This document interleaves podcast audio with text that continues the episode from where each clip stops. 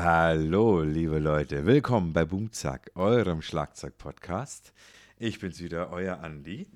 Und ich freue mich sehr, über das heutige Thema zu sprechen.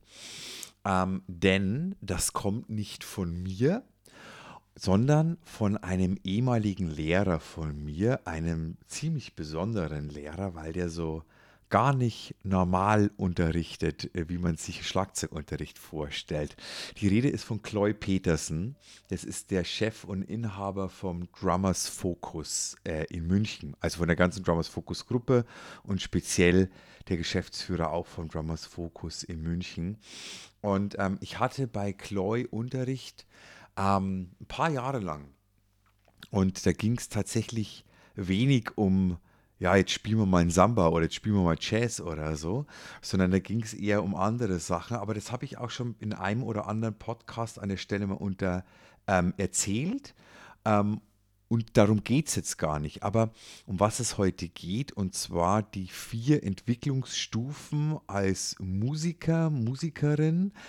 Ähm, das habe ich von ihm. Und ich glaube, dass es auch tatsächlich von ihm ist und dass es nicht irgendwo ab äh, gekupfert hat, sondern dass er sich das so überlegt hat. Und ich finde, er hat es mit diesen wenigen ähm, Worten, bringt er de, dies, diese Entwicklung, die man so geht, unfassbar gut auf den Punkt, beziehungsweise man kann es auch so wie so Schubladen nennen oder so. Bei Schubladen ist der falsche Ausdruck. Da denkt man gleich an so Schubladen denken. Das ist es überhaupt nicht.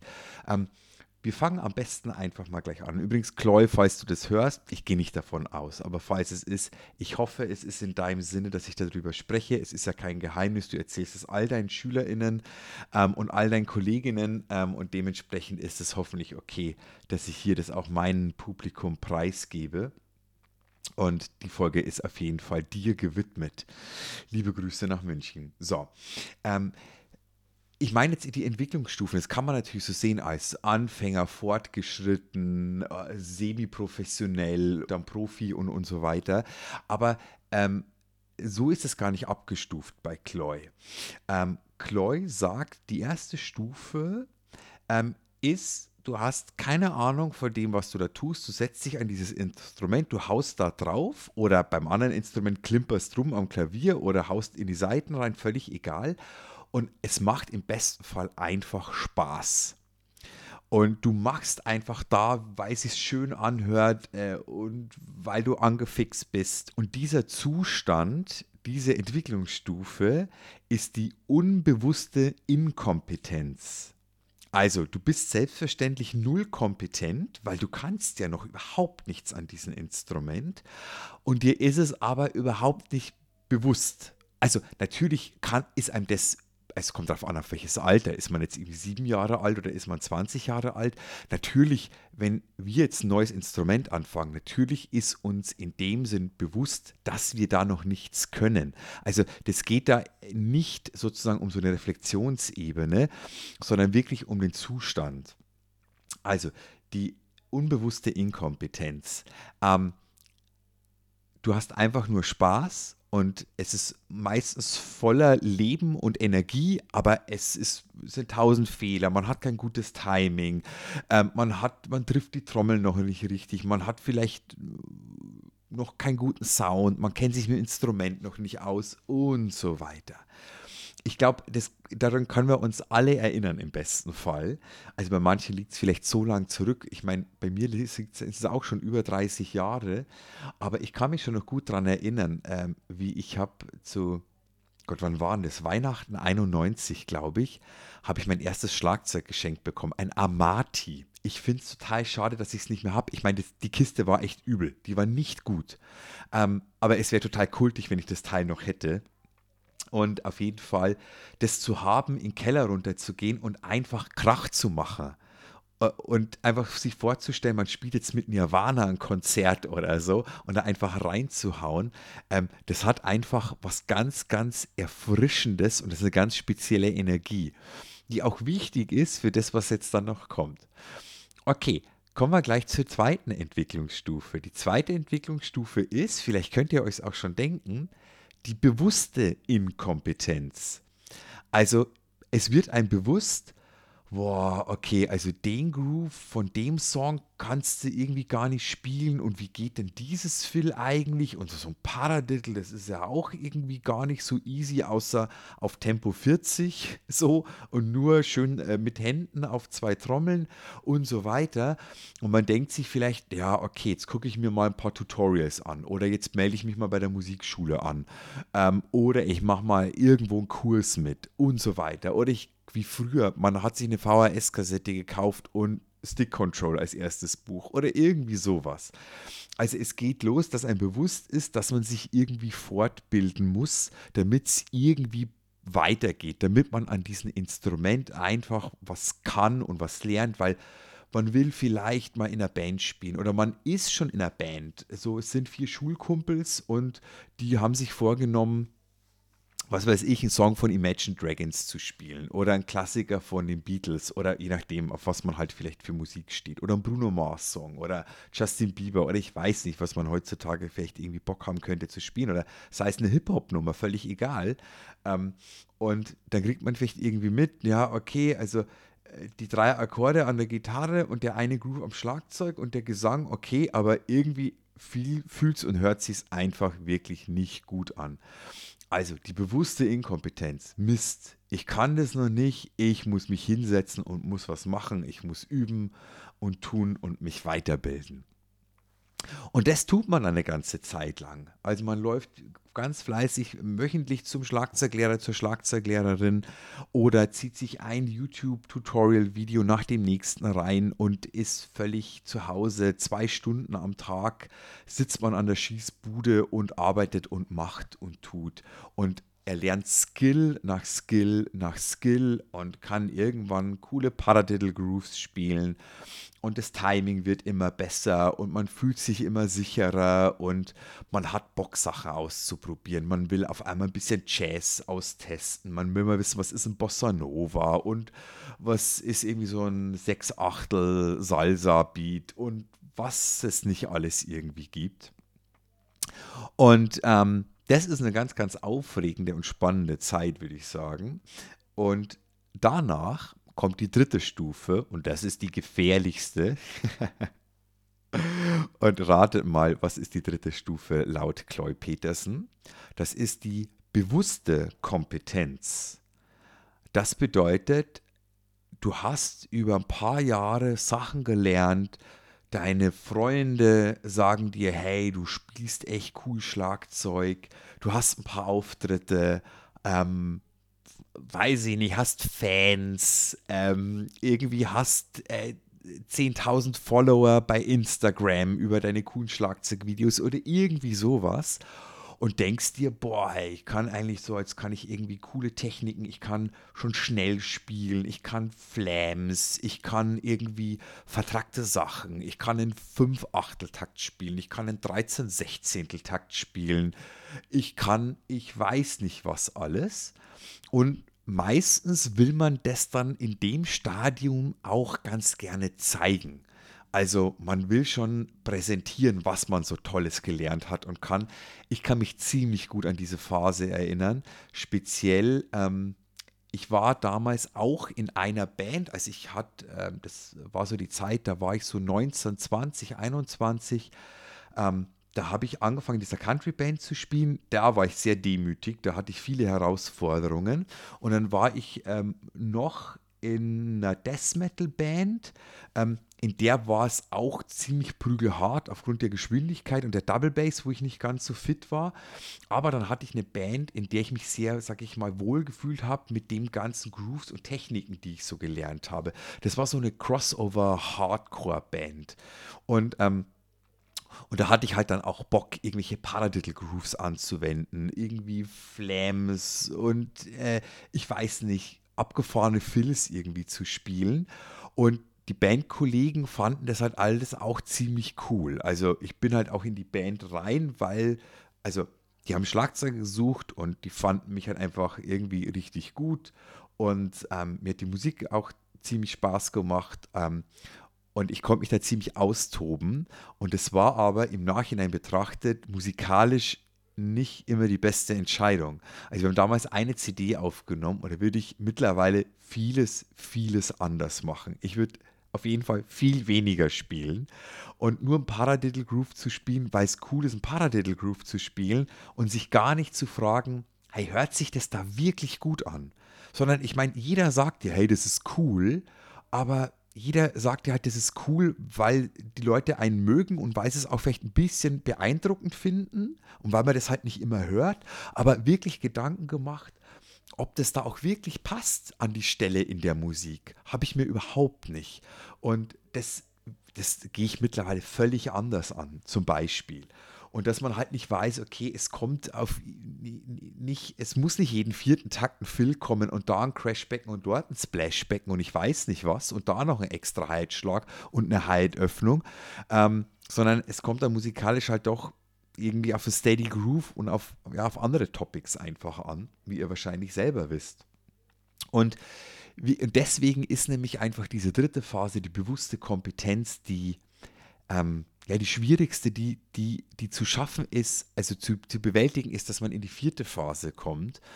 Und die vierte Phase, ich weiß nicht, ob ihr drauf kommt, was es ist. Also die Begrifflichkeiten, ich wiederhole ganz kurz nochmal. Wir haben angefangen mit der unbewussten Inkompetenz, dann mit der bewussten Inkompetenz, dann mit der bewussten Kompetenz und logischerweise kommt als viertes die unbewusste Kompetenz. Und es klingt vielleicht erst total strange. Hä? Wie? Also ich bin total kompetent, aber mir ist es unbewusst. So ist es nicht ganz gemeint, selbstverständlich, sondern ähm, du stehst dann praktisch über dieser dritten Stufe einfach schon völlig drüber. Das heißt, dein ganzes Know-how, deine Technik und dein ganzes Wissen ist schon so weit, ähm, dass du das gar nicht mehr bewusst anwenden musst, sondern du kannst es anwenden, wenn es für dich Sinn macht, wenn du das wirklich willst, wenn es die musikalische Herausforderung ähm, sich anbietet, das zu spielen oder dass man doch die Möglichkeit hat und zu sagen, nee, da muss gar nicht so ein vertrackter Groove hin, ich spiele es viel einfacher und es ist viel cooler. Und ich habe vielleicht in diesem Stadion auch schon einfach Kompetenzen erlangt, wie einfach ja, ein gewisses Mikrotiming, dass ich sage, ich kann halt einfach laid back spielen. Ich kann weiter nach vorne spielen. Ich kann mich auf meine MitmusikerInnen einfach gut einlassen. Dass wenn ich irgendwie merke, ähm, wie zum Beispiel jetzt, ich, ich habe jetzt neu angefangen in einer Band zu spielen und da gab es eine Passage, wo ich gemerkt habe, okay, da sind so auf den Sechzehntel Offs, also auf, auf der zweiten und vierten Sechzehntel kommen so Betonungen, die ich mit der Bassdrum mitspiele. Und ich habe gemerkt, das passt, da passt was nicht. Und dann haben wir halt speziell Bass, Gitarre, Schlagzeug das gemacht und ich habe halt mal hingehört, okay, wie spielen die Jungs denn? Weil die Jungs sind gewohnt, seit fünf Jahren den Song zu spielen. Also ich richte mich nach denen und nicht umgekehrt. Und ich habe halt gemerkt, okay, die spielen das mehr laid back als ich, die spielen das später als ich. So. Also spiel einfach deine Bassdrum-Schläge entspannter. Und ähm, solche Kompetenzen zum Beispiel hat man dann einfach. Ähm, dann vielleicht einfach auch ein bisschen mehr ja, einfach viel mehr Erfahrung, viel mehr Sicherheit im Spiel einfach letztendlich und einfach ähm, so ein bisschen mehr Selbstbewusstsein. Also, dass einfach klar ist, hey, ich kann auch vier Minuten lang Bumzack spielen ähm, und es ist cool. Und es ist einfach das, was der Song braucht und nicht mehr und nicht weniger. Und es ist einfach nicht, ähm, ja, zum Beispiel, ich habe gerade einen Schüler, der ist, glaube ich, so um die 20 und ähm, der ist so ziemlich in dieser dritten Stufe, würde ich mal einfach sagen. Und der hat mir halt schon jetzt ein paar Mal erzählt, dass er auf Konzerten war und dass er die Drummer so beeindruckend fand. Und der eine hat wirklich so viele Ghost Notes da eingebaut und schnelle Hi-Hat-Schläge und so weiter. Und ich finde es total cool, wie begeistert er davon berichtet und dass man praktisch merkt, so er will es auch einfach erlernen und spielen können. Es ist aber noch sehr darauf gerichtet, okay, auf das praktisch, was wird gespielt und noch nicht so sehr, wie wird es gespielt. Und in dieser vierten Stufe kann ich mich eben zurücklehnen, weil die Kompetenz habe ich sowieso schon längst. Das heißt, ich kann die Ghost Notes spielen. Ich kann den Fill mit den Sextolen spielen. Ich kann den Übergang vom 7 Achtel auf 9 Achtel auf 15 Sechzehntel auf ich weiß nicht was spielen. Jetzt kann ich mich einfach darauf einlassen, hey, wie will ich es spielen? Wie soll das klingen? Wo soll es musikalisch hingehen zum Beispiel? Ähm, ein weiteres Beispiel, wo ich mal wieder gemerkt habe, jetzt in der letzten Probe mit der, mit der Band, wo ich jetzt dabei bin, was ich finde, was die größten Herausforderungen sind. Es gibt eine Strophe in einem Song, ähm, da spielt man Viertel Bassdrum und wirklich wenige Schläge auf der Snare. Und dass man das aber so macht, dass da eine Spannung entsteht, dass das auch eine Dramaturgie hat über diese, was sind das, 16 Takte oder so, dass es sich im besten Fall steigert über die Dynamik, über die Anzahl der Schläge, dass es trägt, dass der Sänger sich wohlfühlt, dass einfach ja, dass, dann, dass, da, dass da musikalisch, energetisch was passiert. So, da geht es da geht's nicht darum, spielt man Schlag mehr oder weniger, sondern da geht es wirklich um, um die Metaebene. Also, wie trägt es? Wie klingt es? Erzeugt es eine Spannung und so weiter. Und diese Kompetenzen hast du dann einfach in der vierten Stufe in der es praktisch darum geht, dass die Technik nur der Mittel zum Ausdruck, zum Zweck ist und nicht einfach nur, weil ich es cool finde, diese und jenige Technik und Schläge einfach anzubringen. Die kannst du in der dritten Stufe auch schon haben, aber meistens klingt es noch nicht so ganz überzeugend in der dritten Stufe. In der vierten Stufe und Leute, es, es, ist ganz klar, es, de, de, de, diese, diese, diese Stufen, also die Grenzen sind natürlich total schwimmend. Es ist nicht so, dass man sagen kann, vom einen Tag auf den nächsten, zack, Jetzt haben wir Stufe 4, jetzt haben wir Stufe 2. Das sind natürlich immer schleichende, fließende Prozesse. Und vor allem vom vierten und dritten, da ist es ja immer, wenn ich sage, okay, mir fehlt noch eine Kompetenz äh, in, einer, in einer musikalischen Stilistik, in einer gewissen Technik, in, in einem, äh, ich weiß nicht, in der Geschwindigkeit, äh, in einer Technik wie Double Bass oder wie ich weiß nicht was, da musst du natürlich immer wieder ein bisschen zurück in die dritte Stufe. Also und dir einfach diese Kompetenzen ganz bewusst erüben, bis du so weit bist, dass du es wieder wirklich automatisch, selbstverständlich in ein Spiel einfließen lassen kannst. Und das ist natürlich so der, die Grenze zwischen dritter und vierter Stufe, so ein, so ein so ein, so ein Ping-Pong-Effekt, sage ich jetzt einfach mal. Weil ihr wisst es alle selbst. Also wenn ich versuche zum Beispiel für, für einen Song, den ich, äh, den ich demnächst bei einem Auftritt spiele, was, was Neues zu erlernen. Und ich würde da ganz gerne was einbauen, mit dem ich mich noch nicht so sicher fühle. Ähm, ja, da gibt es einfach bei Auftritten oder bei der Bandprobe halt einfach immer diesen Moment, wo einfach klar ist, so, hey, das läuft die nächsten acht Takte, da kann ich mich einfach völlig auf die Musik einlassen und auf mein Groove einlassen. Und dann kommt eine Stelle, wo ich ganz, ganz bewusst in mein Spiel reingehen muss. Das heißt, ich muss wirklich zwischen der dritten und der vierten Stufe einfach so ganz aktiv hin und her switchen, bis man so weit ist, dass man diese Stelle einfach 100, 200 Mal gespielt hat und es die letzten 50 Male einfach immer gut funktioniert hat. Dann ist man auch einfach wieder so weit, und geht es einfach völlig in die vierte Stufe über. Ich hoffe, ich kann euch das mit, äh, habe euch das mit diesen Stufen jetzt einigermaßen äh, verbildlicht irgendwie darstellen können mit, mit ein paar passablen Beispielen, weil es natürlich, wenn man nur irgendwie jetzt daherkommt und sagt, ja, also laut diesem Cloyd Peterson gibt es vier Stufen. Das ist eben diese unbewusste Inkompetenz, dann diese Kompetenz und dann bewusst und dann hin und her. Und dann wird sich einer nur denken, hä, was soll denn das jetzt? Okay, da muss ich mal drüber nachdenken. Also, und das ist aber wirklich, ähm, egal auf welchem Instrument, das ist wirklich in der Musik absolut darstellbar auf jeden Fall. Ob man das auch auf andere kreative Tätigkeiten übertragen kann, habe ich mich schon öfter gefragt. Ich weiß es nicht, weil ich mal keine Bilder ähm, und ich mache auch nichts anderes äh, so intensiv wie oder habe in meinem Leben so intensiv gemacht, wie mit dem Schlagzeugspielen auseinandersetzen oder mit Musik auseinanderzusetzen.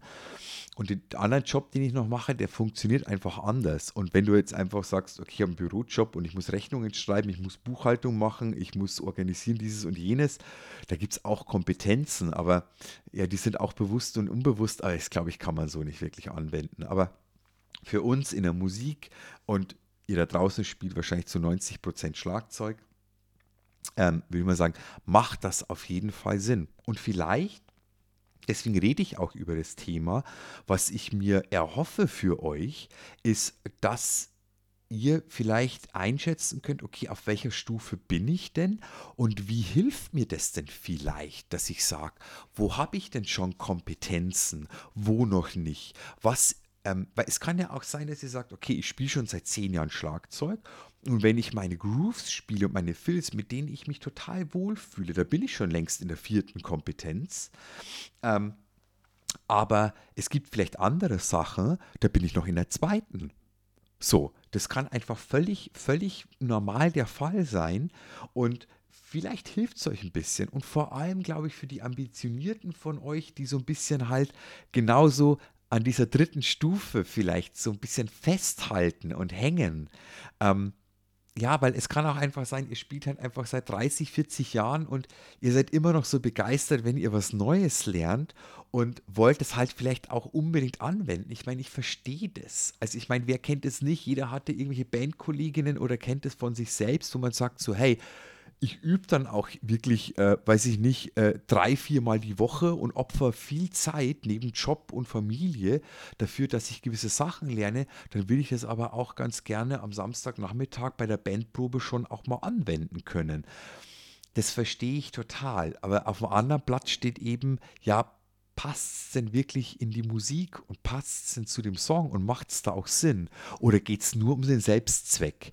Weil Musik als Selbstzweck und komplizierte Grooves und Fills als Selbstzweck, wenn es keinen musikalischen Mehrwert hat, es bringt halt eigentlich niemanden was. Und ich meine, ich brauche es euch nicht sagen, weil wer von uns nicht ist nicht ab und zu genervt, wenn irgendwo der Keyboarder, der Bassist, Bassistin, wer auch immer, äh, ich versuche ja schon so gut wie es geht zu gendern, ich versuche mich weiterhin zu bemühen, das weiter und weiter zu etablieren oder Gitarristin ähm, einfach auf einmal das Nudeln anfangen an einer Stelle, wo man sich denkt, naja, das passt jetzt aber nicht ganz so gut.